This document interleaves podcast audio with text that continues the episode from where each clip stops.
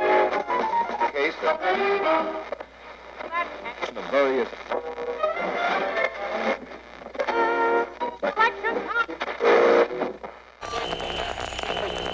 Well, I am going to be happy this year. I am going to make myself happy. Do you want us to leave the room or? Every day, I am going to do one thing I have never done before. That, my friends, is my New Year's resolution. Ooh, that's a good one.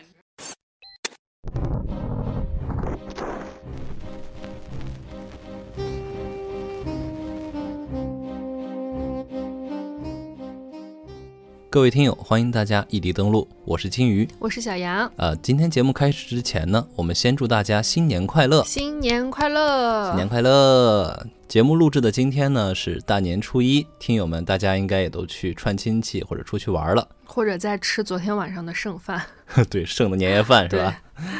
我们俩今天也是在空空如也的北京过了一个非常普通的年初一，嗯，然后回来给大家录这期番外。对，非常的普通，跟平时的周末一样，我们去喝了个咖啡，看了个电影，吃了顿湖南菜。但是我们俩在过马路的时候，在马路中间捡到了一个气球，还挺开心的。对，呃，我们本期节目呢是一个与正片没有什么关系的番外内容啊。为什么要录这期番外呢？首先就是希望能在过年期间以一个比较轻松愉快的氛围陪伴大家。再有就是，也经常有一些朋友们会问我们一些播客录制方面的问题嘛，然后所以我们就是这期节目想做一个，呃，也有一趴就是异地登录的 SOP 大揭秘吧。对，就是还有一个私心的原因啊，是我一直想在自己的节目里做一个真实的自己啊，也知道大家更多的喜欢是我们带来的故事，嗯，但我们一直不太想做一个只是读故事的机器人啊，想做一个有情感的人，所以很喜欢跟大家在番外里分享一些跟自己有关的，大家也感兴趣的事儿。嗯，对，其实一度我在每次录异地登录之前，都会非常非常的紧张和焦虑，就心情就好像是上学的时候在考试一样。然后我自己也很想打破一下这种就是不好的循环，就是我觉得我怎么能录我自己心爱的节目的时候，总是这种非常焦虑跟非常紧张的心情呢？然后所以呢，就更期待做一些这种番外的内容。嗯，可能也是被骂怕了，所以本期番外的内容呢，我们是征集了一下我们听友群里面大家的跟我们有关的问题，这其中有跟节目制作相关的，还有一些是我跟我们个人相关的。嗯，我们准备都在这期节目里面来跟大家一一回答一下。对，其实就是一个很简单的 Q&A 的形式。没错，嗯，基本上分为两趴吧。那我们就从第一趴是跟节目相关的这个来开始回答吧。好， OK，那第一趴就是跟我们节目制作相关的一些问题啊。我看到很多朋友们问的最多的就是我们是什么契机开始做这档节目的啊？做异地登录的起因是什么？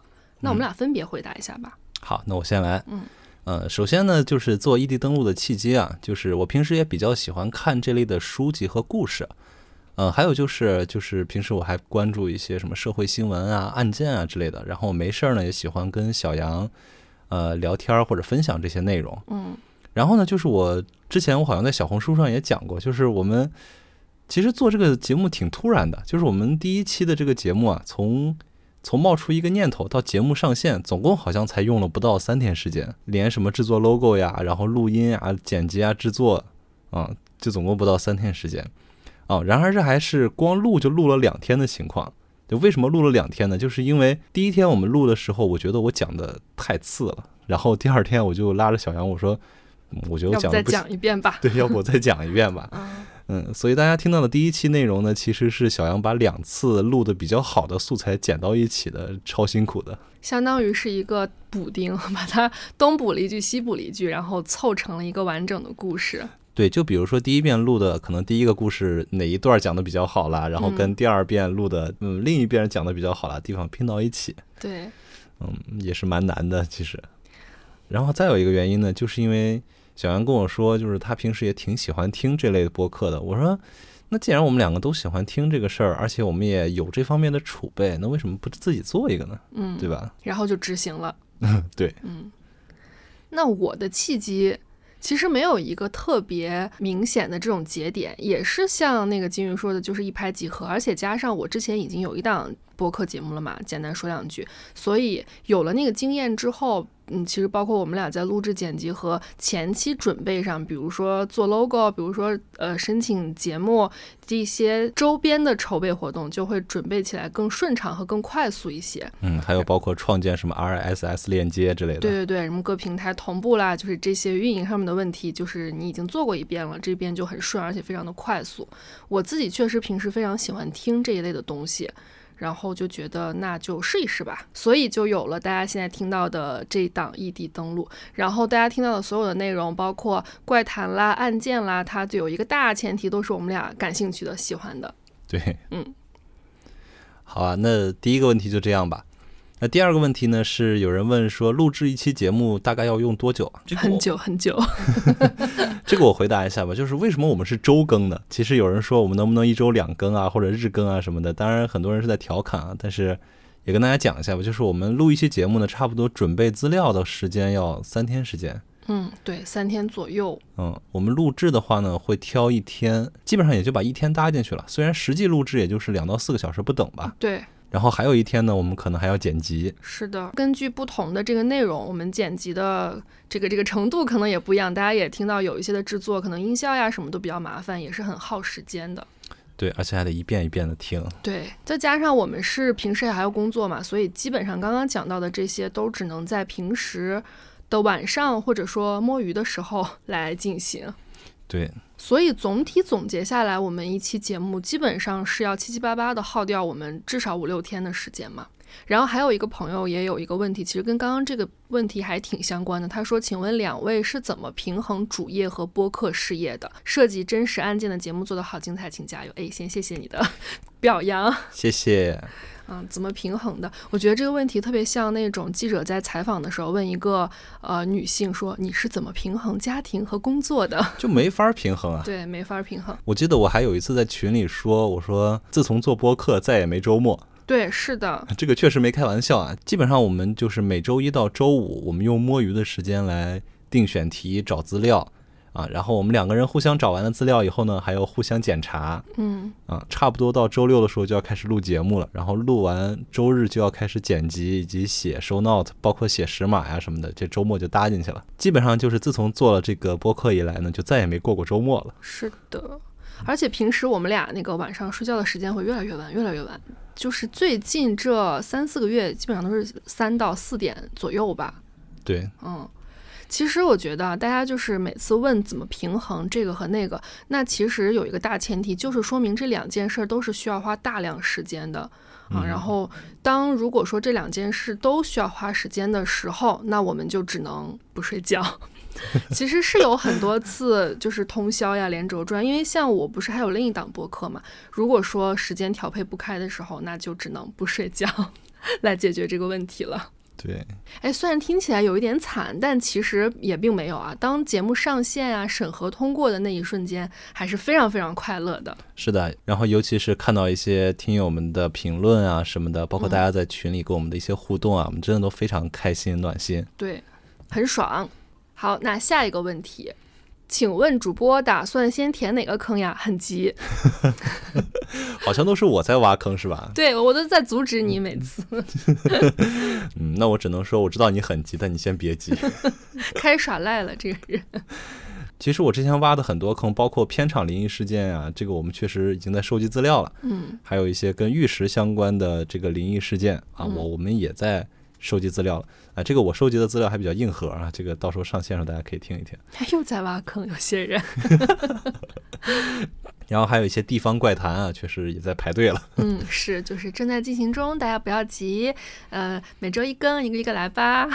对，好，那下一个问题啊，就是，啊、有人问说，异地登录小有成就，收获大批粉丝之后是什么心情呢？我觉得如果是我，我走在路上是那么普通的一个人，居然也做出了这么一档节目，还有自己的粉丝，还挺神奇的，类似这种心情。其实这个问题我们俩还都挺有话讲的。嗯嗯，你先来吧。我先来嘛，我先来分享一下。那首先纠正一下，不是粉丝都是朋友啊。嗯、因为我是有两档播客节目嘛，简单说两句和异地登录。呃，异地登录刚开始做第一期的那个时间段，刚好是我们简单说两句的一周年刚过。然后那所以，呃，就是我已经是一个做了一年播客内容的主播了，而且简单说两句，属于是慢慢增长起来，然后被大家关注和喜爱到的。而且可能是跟播客类型有关。简单说两句，那个节目的反馈和评论，就是一向都是非常温暖和非常让人暖心的那种风格，所以我属于是一开始就被蜜水慢慢泡着了这种感觉。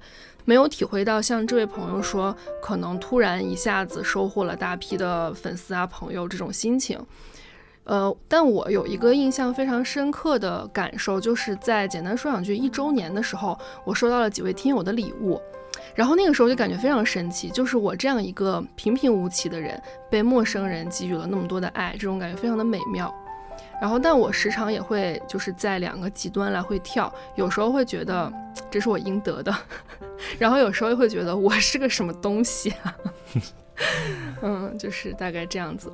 刚才说的这些是节目带给我的喜悦，尤其是像异地登录，其实它增长速度是非常快的。当它很快就到，我就看着它一千、两千、三千、四千，然后到一万之后，确实是非常非常开心。尤其是当我再回想一下，我们每周都是如何的付出时间，如何的呃没有办法睡觉去做这些东西的时候，我就更觉得很开心。但是在开心的同时，也是有非常非常多的困扰的。那我觉得我们俩共同的一个困扰的分水岭，应该就是朱令案这一期节目。嗯，朱令案上编辑精选的那天，我记得很清楚是圣诞节。然后本来那个圣诞节，我就正处于四十八小时连轴转的那个状态当中，是在搞简单说两句的新年特辑嘛。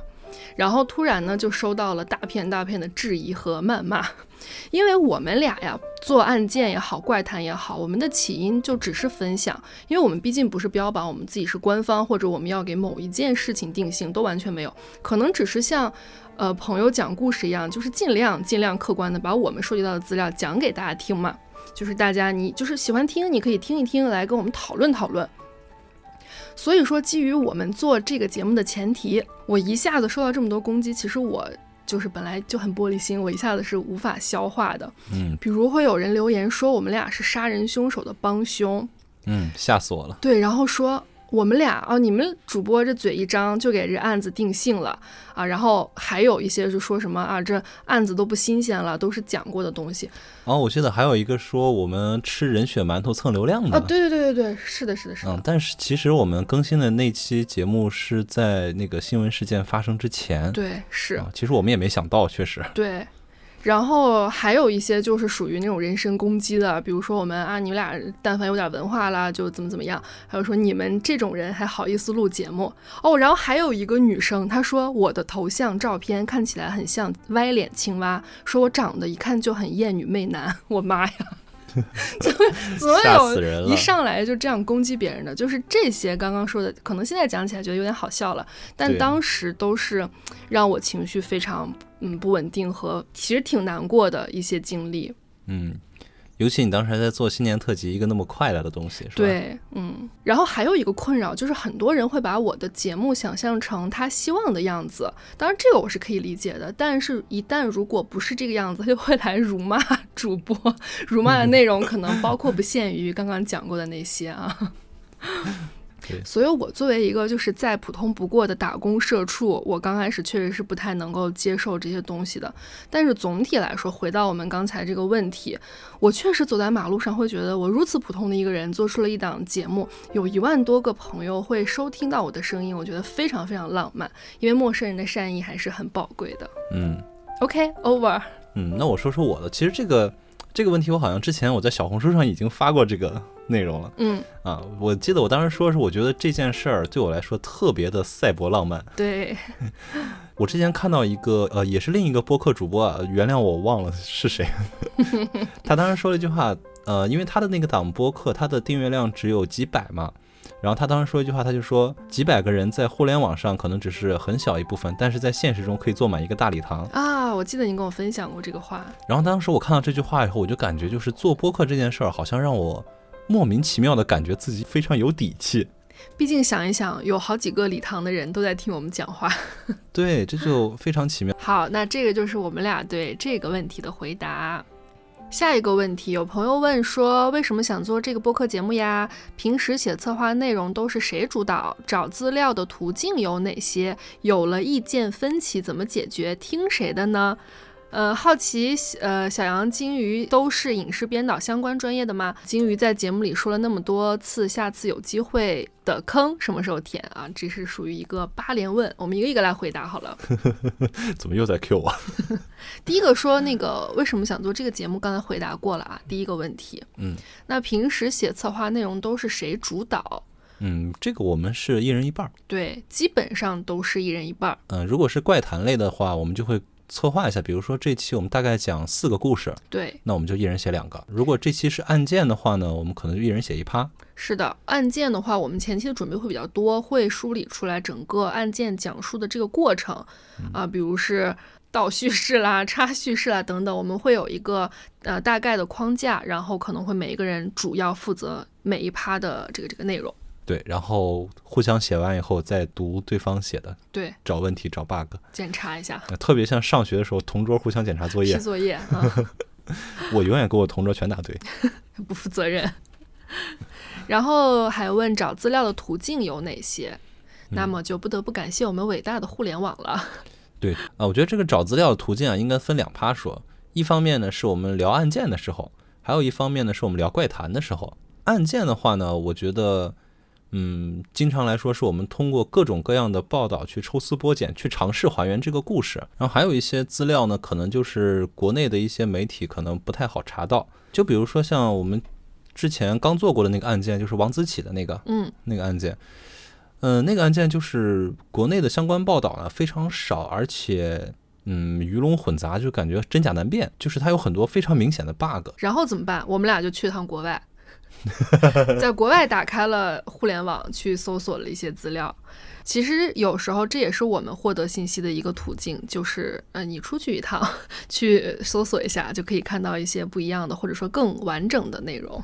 对，除了去网上搜集这些官方报道之外呢，我们还会用到一个中国法院裁判文书网，它是属于中华人民共和国最高人民法院旗下的。然后这个文书网里面，你可以通过输入呃当事人的名称，呃或者说那个律师的名称等等这些关键字来搜索到你想找到的这个案件当时的判决文书。然后判决文书里面会有一些对这个相关案件的经过的记载，以及对当事人的这个量刑的判决，然后也是我们经常会用到的一个非常强有力的参考吧。嗯，哦，那还有一个问题是，有了意见分歧怎么解决？嗯，怎么解决？沟通呗，实在不行就打一架呗。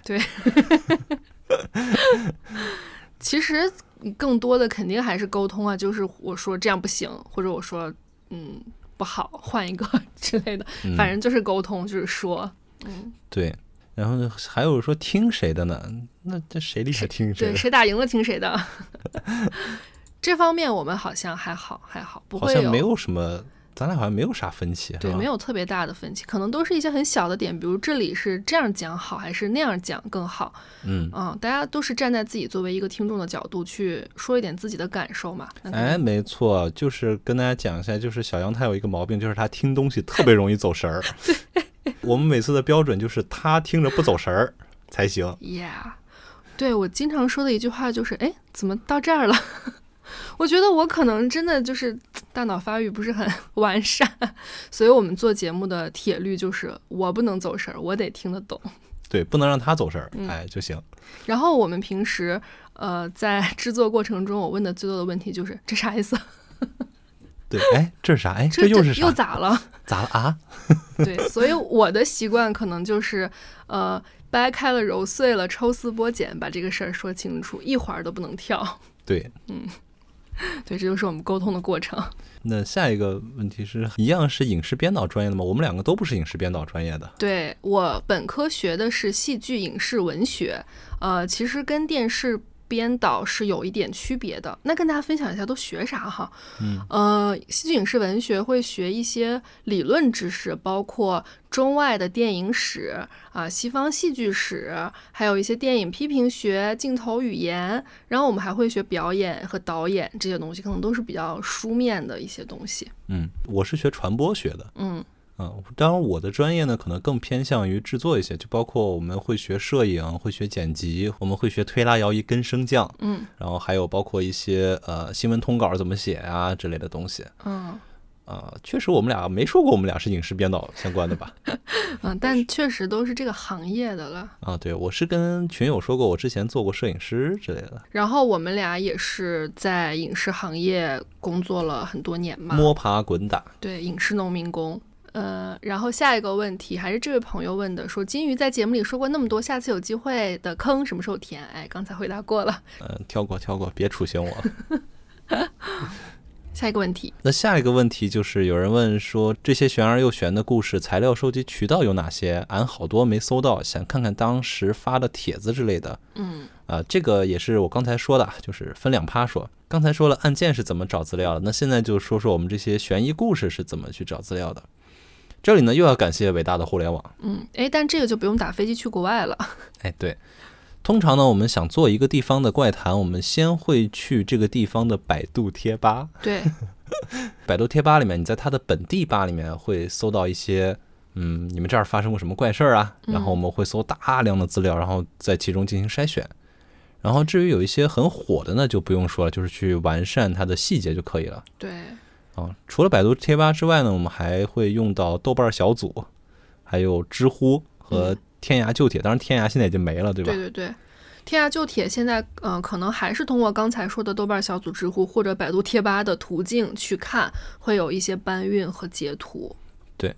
然后还有就是像 NGA，嗯嗯，NGA 我经常逛，就是它里面会有一些搬运的过去天涯的旧帖嗯啊之类的。我还想分享一个细节，就是其实有的时候，呃，我在收集资料的时候，比如这个帖子是讲这个事儿的，但实际上它的评论区有的时候会更有这个信息内容。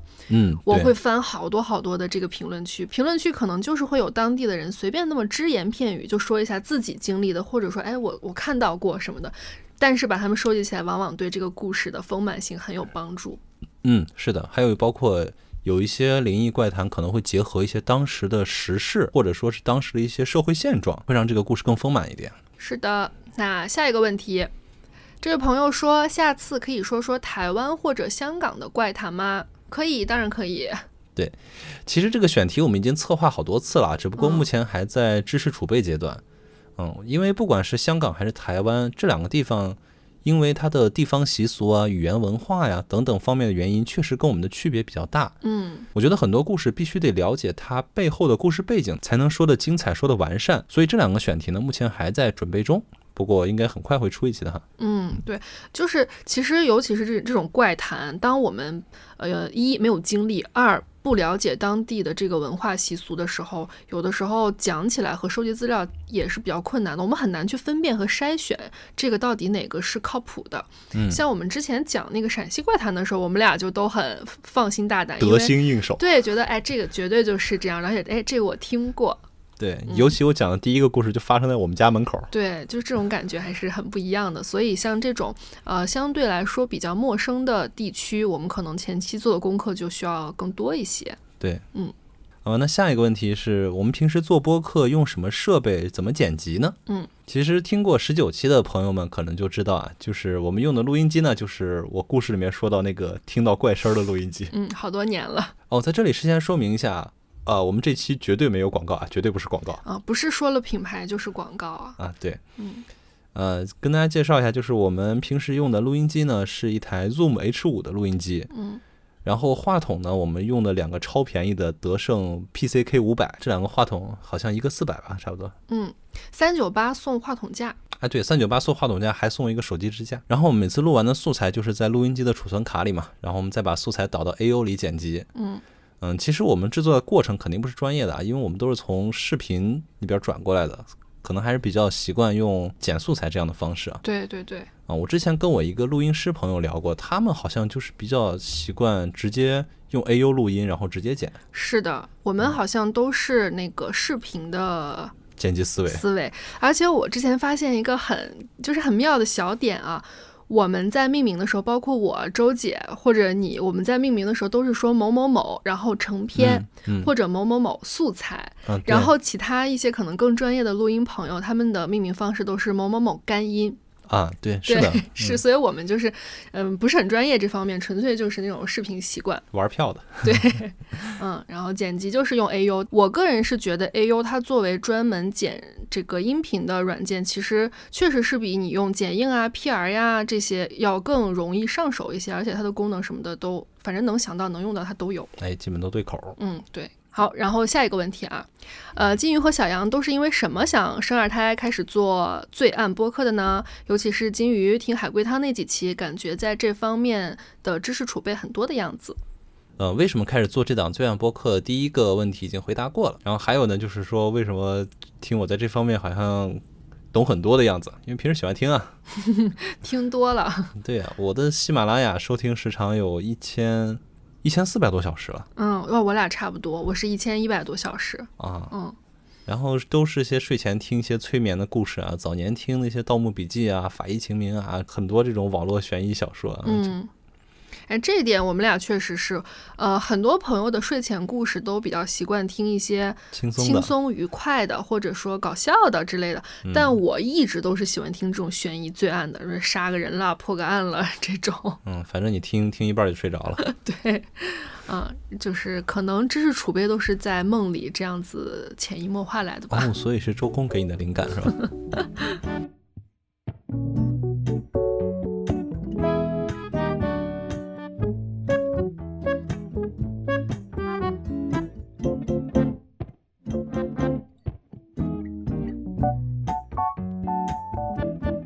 那关于节目的问题，我们就是收到了这么多，给大家一一回答了。下面这个环节就是关于我们俩的个人问题嗯，啊，如果不想听的朋友们，这里就可以退出去了，不要再留言骂我们了，我觉得不想听的朋友可能可能讲不到会听到这儿。对，可能不会听到这儿。好，那我来念第一个问题。金鱼是西安的，小杨也是西安的吗？家乡有什么美食可以安利的吗？你先来。嗯，我是西安人没错啊，但小杨不是西安人，小杨是甘肃的。对，甘肃天水人。对啊，关于西安美食啊，我觉得首先要推荐的必须是柳巷面、桥草米线，简单味道，这是我每次去西安必吃的几样东西。反正啊，还有包括像什么葫芦头啊、就春发生啊之类的。哦，但是金鱼每次都说，呃，如果去西安旅游的话，千万不要去回民街吃东西，因为我之前很喜欢去回民街吃东西。哎，没错，我在回民街住了八年，我基本上算是目睹了回民街的变迁史。它从早些年那个带有一些地方特色的美食街，已经逐渐被钢筋混凝土的水泥森林改造成了每个城市都有的旅游街区的样子。就是跟那种美食夜市差不多了，是吧？嗯，就南锣鼓巷。哦，嗯。那我来推荐几个我自己很喜欢的天水美食，但其实啊，就跟我每次回天水一样，我跟我的好朋友之间口味还是会有区别，就是我们喜欢的可能都不太一样。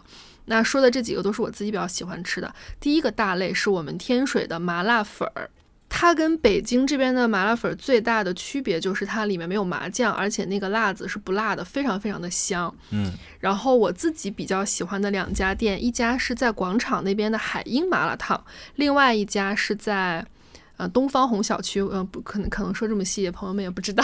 东方红小区那边的叫雅琴麻辣烫，都很好吃。如哎，果我有吃过的是哪家？你吃过的是海鹰，哦，很好吃。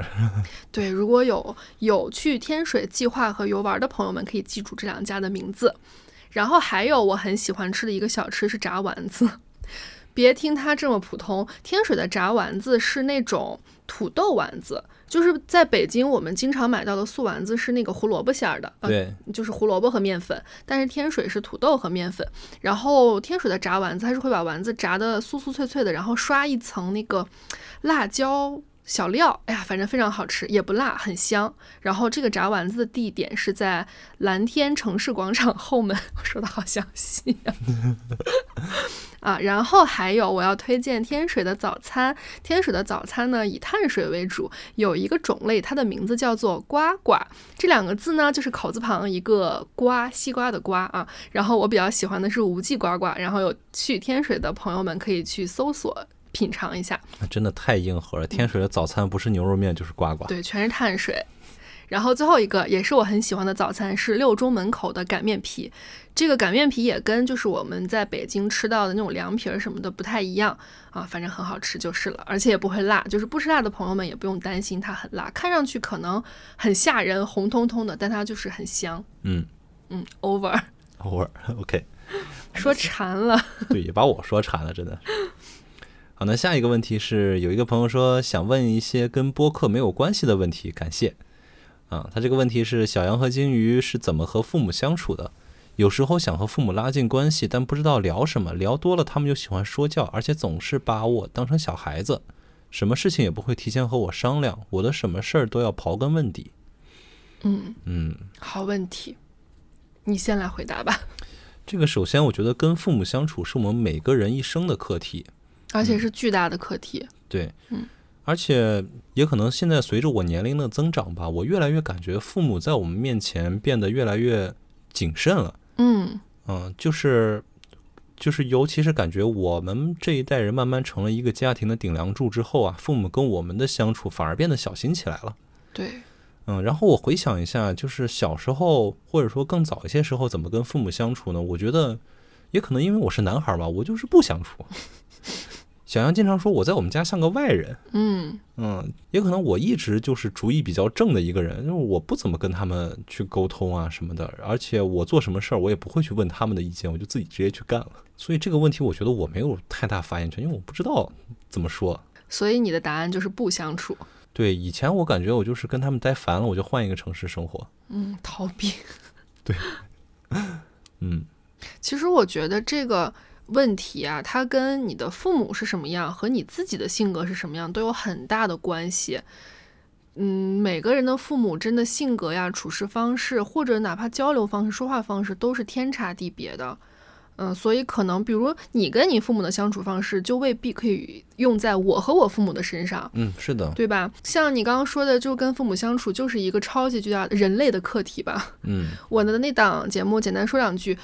我们现在都更到第七十多集了，嗯，但我们在第六集跟第七集的时候就聊过和父母相处这个问题，对，然后包括第四十八集也聊过。其实如果感兴趣的朋友可以去听一下，就是我们会聊得非常细致，我们平时跟父母相处的一些问题，这都是我们的困扰。也聊了三期了，没聊出个啥所以然来。嗯那我有一个小小的经验，就是在两个人相处的时候，就比如说你是有一个好朋友，或者是你有一个伴侣，我们可以以局外人的视角来看另一个人和他父母的关系，因为我觉得每个人在自己的这个关系圈子跟这种关系的定式里，你会有肌肉记忆，会有思维定式嘛，你会习惯性的做或者说，但有的时候。你自己可能未必意识得到，或者有的时候你的这个方式未必是好的，嗯，所以另一个人就可以提供一个不同的视角。对，然后有的时候我觉得是会有所帮助的。那比如说关心父母的方式，可能我们习惯的就是只问一句“吃了没”啊，最近咋样啊？但如果或许另外一个人提供一种新方式，说：“哎，你可以直接跟你的父母说我想你啦，或者你就给他点一个小外卖，买一个小礼物。”那这是我们平时想不到的点，那别人提供了这个思路，那父母可能会有一个不一样的感受吧。嗯，对，嗯新鲜。对，然后我觉得这点有时候我跟周姐会这样子互相交换一下，就是我们说，哎，我你可以去给你妈妈点一个水果捞，那如果她不说，我可能也想不到。然后有的时候可能我也会跟金鱼这样说，我说那你去跟你爸妈发一个什么什么，你要怎么怎么说，然后就是尝试吧，还是。那也有可能，有的时候这种尝试会带来一些 反面效果，也不一定哈、嗯嗯，就比如说我如果突然跟我妈说“妈，我爱你”，我妈可能会说：“你是不是有啥想不开的 事儿嗯要钱就直说。嗯，然后这个朋友还说，就是有时候想和父母拉近关系，但是不知道聊什么，聊多了他们又喜欢说教。？”嗯，其实这个我我觉我有同感，是吧？对，我觉得这个喜欢说教真的是好多父母的。说通病是不是不太好？反正就是这个意思啊。对，你像我跟我父亲相处的话，就是我觉得他最开心的事情就是说教我，嗯给我讲他以前的故事。嗯，和教一些做人的道理。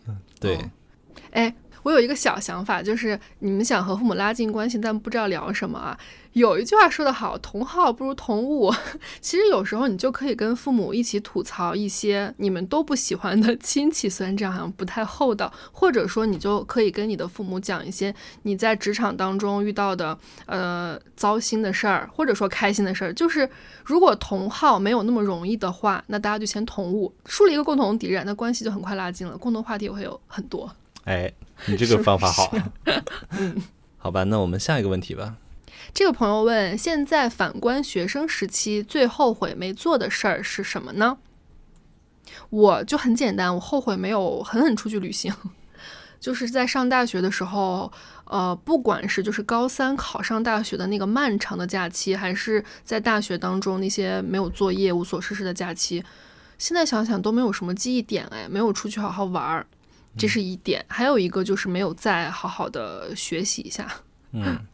我好像真的没啥后悔的。我觉得我的学生时代就是内卷王中王，嗯，就是卷到什么程度呢？就是我刚上班的时候，我当时拍东西，大家也知道剧组的工作比较辛苦嘛，我当时拍摄一天可能要工作十八个小时，嗯，但是这种工作节奏在刚毕业的我看来就跟捡钱一样。所以你上学的时候就是开始那种二十四小时连轴转不睡觉的。啊，对我上学的时候，就是我们经常拍作业嘛，就是拍作业的时候，可能就是一通宵拍摄，然后第二天不睡觉直接剪辑，第二通宵再剪出来。嗯，很早就体验了这个剧组生活了。对，然后我还不光是学习，就当时我上大学的时候，我的 GPA 很高的，大概在我忘了多少，反正很高了。然后玩的话，我觉得我大学也算是玩明白了。那时候喜欢骑行，我先后骑过川藏线，然后骑行环过青海湖，然后北京到西安的这条线我也来回骑过两遍了。真的很厉害。然后当时还骑到了珠峰大本营，就是感觉我玩儿好像也玩的够彻底的，学学也学的好够彻了，底的。玩也玩好了，你就是家长口中别人家的孩 子。 哎，不是，我上学的时候，我家长成天说我不务正业，每次我假期说我要出去骑车，我妈都说你你要不死外边儿吧。你妈妈会听的，不要太过分。嗯好，那下一个问题了啊。嗯，金鱼和小杨有做过 MBTI 吗？很好奇你们是什么。嗯，我们俩做过，但是我们俩其实不是非常信奉 MBTI 的人，但是我们俩都做过啊。我是 INFG，、嗯，我是 NFT。啊，我们俩前面都一样，就最后那个是否计划这个不太一样。哎，我觉得这个还蛮准的，咱俩就是明显就是你是周末都要给自己写 to do list 的人，对，我就是到哪儿算哪儿，就是都行。嗯，都行。哎，我记得我们俩刚在一块儿的时候，金鱼有一天啊，大概是八点半快九点了，他跟我说，要不我们今天去吃那个自助餐吧。然后他说的这家自助餐晚上九点半就闭餐了。然后我当时就非常难受，我心想，吃自助餐怎么可以提前一个小时才告诉我？ 我没有留肚子，我没有给我的这个呃内脏 做一些计划和准备。我说不行，绝对不行。我当时就很难受，但他当时就是无法理解我的这个抓狂。对，而且在出去玩儿上，我俩也是，就是我就是那种走哪儿算哪儿，嗯这个我俩就是区别非常明显。我是从来不做计划的，嗯、我是那个收拾行李都要先写一个表，一个一个打勾的。对。你像我经常以前，以前我周末的时候经常就自己开车，走哪儿算哪儿，就是开到山里，反正也不知道山里是哪儿，反正就停那儿。。哎，其实这个我也是 OK 的，但是我就是需要知道今天我要开车进山，就是这个就会是我的计划 哎，但这个计划我都不会有。对，这是我们俩的区别。然后为啥说我俩不太信这个 MBTI 呢？就是因为虽然说我俩都是 I 人啊，但是我总觉得我挺 E 人的，就是嗯我在某些场合下挺 E 人的，这个可能跟工作也有关系吧。呃，但是这两个答案对于我们俩的性格来说，其实还是有一点点准确性的。嗯而且我的那个 I 值测出来是百分之九十三，嗯，我真的还挺挺 I 的。挺社恐的是吧？对，嗯，但是我觉得吧，人都是多样性的，就是、而且这种尝试把人归类化的行为，我觉得都挺蠢的。说实话，是，就是没必要一下把人分成什么什么样的。对你像我从小学的时候，大家看血型、嗯，看生肖，看星座，嗯、看星座，然后然后到长大了看上升星座。嗯，对，长大了十二宫满足不了你们，觉得哎，这个分类分不完了，咱多来几个吧。所以我觉得这些行为都是一些人想把人类这个复杂的群体简单的规划为几个大类，嗯，好作为区分和统计。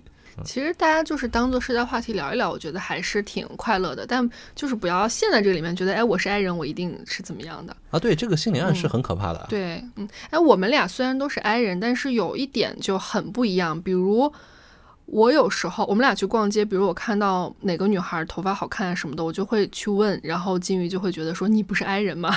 然后但我觉得这个又不用我去维护，又不是一种社交关系，我只需要礼貌的去跟她打招呼和说清楚我的意图就 OK 了。然后但我们俩这一点可能就不太一样。对，然后还有我就是因为很 i，所以我在工作当中就很害怕和很排斥跟老板走的比较近。就我觉得我们俩就是保持这种。我是你的狗就可以了，你不要跟我搞得好像很亲近，你给我发钱，我给你做事儿就 OK 了。但是金鱼在这点上就跟我完全相反，他总能跟他的每一任老板都成为很好的朋友。其实我很佩服这点，我觉得很厉害。对我第一份工作的老板到现在还跟我是好朋友。对我刚开始听他这么讲的时候，我说你老板人是有多好呀？但其实有的时候并不是说单纯他这个人怎么样，可能大家就是在这个相相处互的的嘛哦对过程中觉得哎还不错。而且我第一任老板不光跟我关系好，跟我爸妈关系都很好。嗯，我真的觉得非常神奇。哦，还有上次我之前一个老板半夜三点钟跟我说他想拍电影，他就 小杨对这个事儿就非常的不理恐解恐慌。对，半夜三点哎，而且是收到一条钉钉，他的老板跟他发来几个大字：“我想拍电影。”然后我想问，so？如果是我收到，我可能那天晚上觉都睡不踏实。然后我就跟他说：“我说好呀，好呀，嗯，整啊，咱整啊。对，这是我们两个 i 人的大不同。”对，嗯，好吧。那下一个问题就是我们俩平时喜欢听什么播客？嗯，你先说。那我肯定要先推荐我非常喜欢的《燕外之意》和我觉得都不用推荐的《闲聊》吧，这两个好像都不太用推荐。嗯，呃，这两个是我自从听播客以来听的最多的两档节目。嗯，然后对《闲聊》也是爱得非常深沉，参加过他的六次线下录制，鼓掌。对，然后最近呢，我是非常喜欢和沉迷听洪晃老师的自传，他的那个第一部是在喜马拉雅上可以听，小宇宙上没有，然后第二部是小宇宙上有。然后大家如果对洪晃老师感兴趣的话，我真的非常非常推荐大家去听一下。嗯我也听了，啊其实很有意思。是他怎么能过审呢？我也很好奇。嗯对，就是真的很很有魅力的人。啊，我这个人听播客，我就听得很杂了，我啥都听，不管是呃一些热门的呀，还是说新星榜上的，或者说我在小红书上无意间看到的之类的。呃，就像比如说跟我们同类型的吧，呃，我比较喜欢听那个《落日之后》，然后还有那个爱因斯坦、硬核公园。对，这几档都非常不错。嗯，对。然后除了这几个呢，我们俩还非常喜欢听一档播客叫《安全出口》。对他们的好几个分节目，包括像什么《松鼠大侦探》，对对对，都哦很好听。嗯，还有那个跟十二星座谈恋爱系列都很有意思。然后有时候他们也会聊一些音乐呀、电影呀，呃，反正不管是你喜欢什么样的种类吧，基本上安全出口还都能聊到，都会有我们各自喜欢和感兴趣的领域。所以没这错个属于我们俩都还很喜欢的节目。嗯，表白一下安全出口啊。嗯还有一些陪伴类的播客，那我首先就喜欢听我老婆的播客。谢谢，简单说两句，大家关注一下。哎，其实他刚说完这个，我突然又觉得我们俩在这方面是挨的不一样的。呃，金鱼属于我们家的这个信息输入口，就他经常会跟我推荐一些他新听到的有趣的单集或者有趣的节目。哎，比如说前两天听那个三缺一是吧？对我当时跟你说，我当时他们好像才三百粉丝吧，我说这个节目绝对有潜力，对，然然后后他们没几天就上编辑精选了。是的，然后我就去听，觉得哎还不错。然后我是属于那种只认老朋友，就我这个人好像接受新鲜事物的能力很慢很慢。对，嗯，所以我听播客这都两年了，也听了一千多个小时。这一千多小时其实很多时间也是在翻来覆去的听闲聊。 我好像就是听一些新的，乱七八糟的啥东西，有些我又记不住名字。我好像听播客需要跟主播建立一个情感情连感接嗯连接。对，如果听一个新的东西，我会觉得很辛苦；啊、然后听旧的，我会觉得哎呀，我的老朋友又来跟我讲话了。那你你主打一个陪伴嘛，是吧？，嗯对，好，下一个问题了啊。这个朋友说要听恋爱史，恋爱史怎么认识的？然后还有一个朋友问了差不多的问题，说想知道你们在一起的过程，贼详细的那种。嗯，怎么认识的？说来比较尴尬，开会认识的。对，工作认识的。呃，如果想听特别特别详细版本的朋友们呢，可以去简单说两句 EP 零四，看看第四集就讲过我们俩的爱情故事了。嗯然后还有那个新年特辑，就是 EP 二十一，嗯，嗯，金鱼那一趴有讲过。我的那一趴讲的太矫情了，我今年再听的时候我都觉得有点尴尬，说实话。我们俩就是在一个工作项目上认识的啊，嗯当对时一起写提案、写剧本儿，然后一块儿工作了一段时间。对然后第一次见面就是在线下开会的时候，对，嗯，其实见面之前是在微信里，就是工作群里有一小点了解吧，但当时就是彼此也不会觉得说你是个人， 就只是觉得哦，OK，你是一个 partner，对，就是你来写第一集，我来写第二集，就是那种。对。然后线下见面了之后，呃，因为我们那个案子好像那天交得挺急的，我们晚上十点多一块儿去吃了个火锅之后，还接着去写案子了。对然后第二天我们去提案，就是有一点点患难与共的感觉。对，一嗯起被一个香港老板折磨，对，哎，不要地狱那个。 然后呢，然后我们俩就是线下见完面之后，就开始在工作群里，因为我们那个提案结束了，就开始在工作群里有的没的开始闲聊。嗯，然后给你充了一个六块钱的 B 站会员是吧？对，然后让我看了一集我很喜欢的微电影儿《大世界扭蛋机》。对，再然后就是金宇第一次约我出去玩儿，约我去玩密室逃脱。嗯，其实很常规的一个流程。啊，我那天还怕你尴尬，我还叫了一个朋友，结果那朋友放他鸽子了，啊，就变成了我们俩搞得我非常处心积虑似的。 然后玩完就一块儿吃了日料，就很简单，然后就回家了。你不能说回家了，应该是各回各家对，。然后就各回各家了。对，哎，不对哦，还有一个非常浪漫的小细节，就是我们吃完那个日料之后，去一个精酿酒吧喝了一杯啤酒。然后呢，因为那个精酿酒吧离我家和他家就是两公里左右吧，都不是很远。然后我们俩当时都想搞点浪漫，就说啊，反正也喝酒了，那我们就散步走回去吧，就不开车了。然后就把车停在了商场的停车场里。然后第二天金鱼去取车的时候，就收了我九十八块钱，巨额停车费。 气死我了。现在想想还挺好玩的。对，好啦，还有再感兴趣的朋友们呢，欢迎去简单说两句第四集听我讲的细节。好吧，那下一个问题是怎么认识的？吵架了谁先道歉？嗯，怎么认识就是刚刚那样啊，工作认识的。吵架谁先道歉？那这个分情况。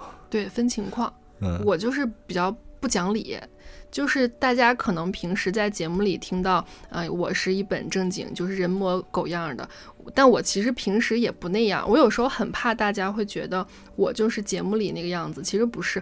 我有时候很不讲道理，情绪不稳定，以及以及没什跳么素质， 以及没事儿找事儿，对，以及没事儿找事儿啊，嗯，基本上吵架都是你挑起的，是吧？嗯。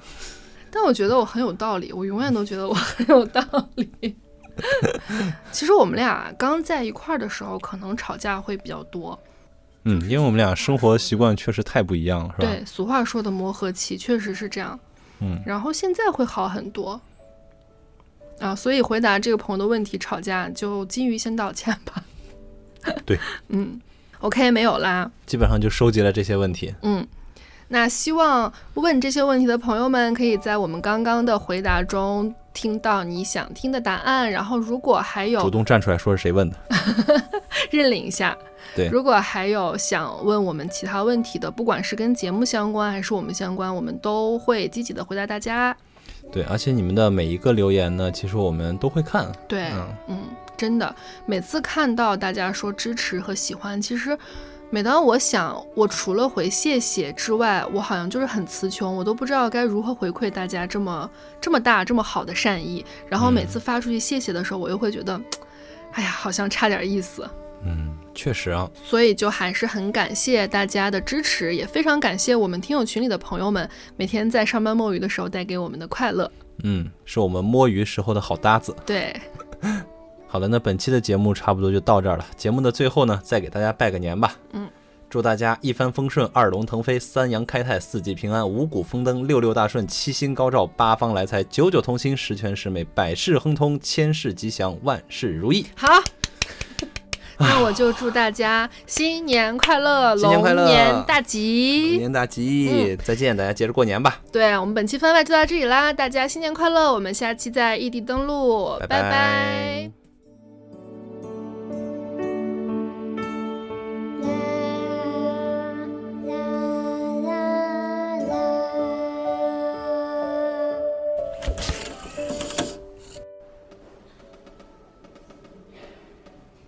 新年快樂，恭喜發財。 Happy New Year. Happy New Year. Happy New Year.